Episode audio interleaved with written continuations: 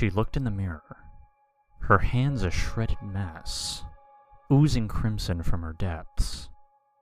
She felt the rhythmic beat of her heart, followed by a pulse in her veins that sent more thick blood out of the dozens of cuts wildly marked on her palms and wrists. The liquid itself is a constant, thirstful reminder, like a bell dully ringing in her head, of the desperate slashing that brought about this gore.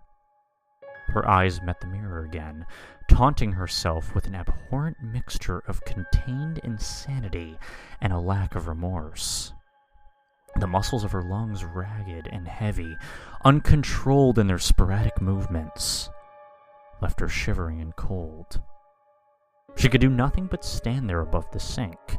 Her hands rested on the smooth, white sides, the blood of her actions tainting the innocent color. Drips echoed throughout the bathroom, piercing her ears. It was oddly exhausting, yet her adrenaline wouldn't allow for rest. Her mind hurt. She hurt. As the blaring lights of red and blue flashed through her room's window, sirens wailing in the distance ever approaching, the rest of her would reawaken. The buzzing of flies devouring the remains of the corpse, hacked and destroyed, and the stench of rotting flesh that accompanied it became so apparent to her senses. The mirror barely captured its sight in the tub.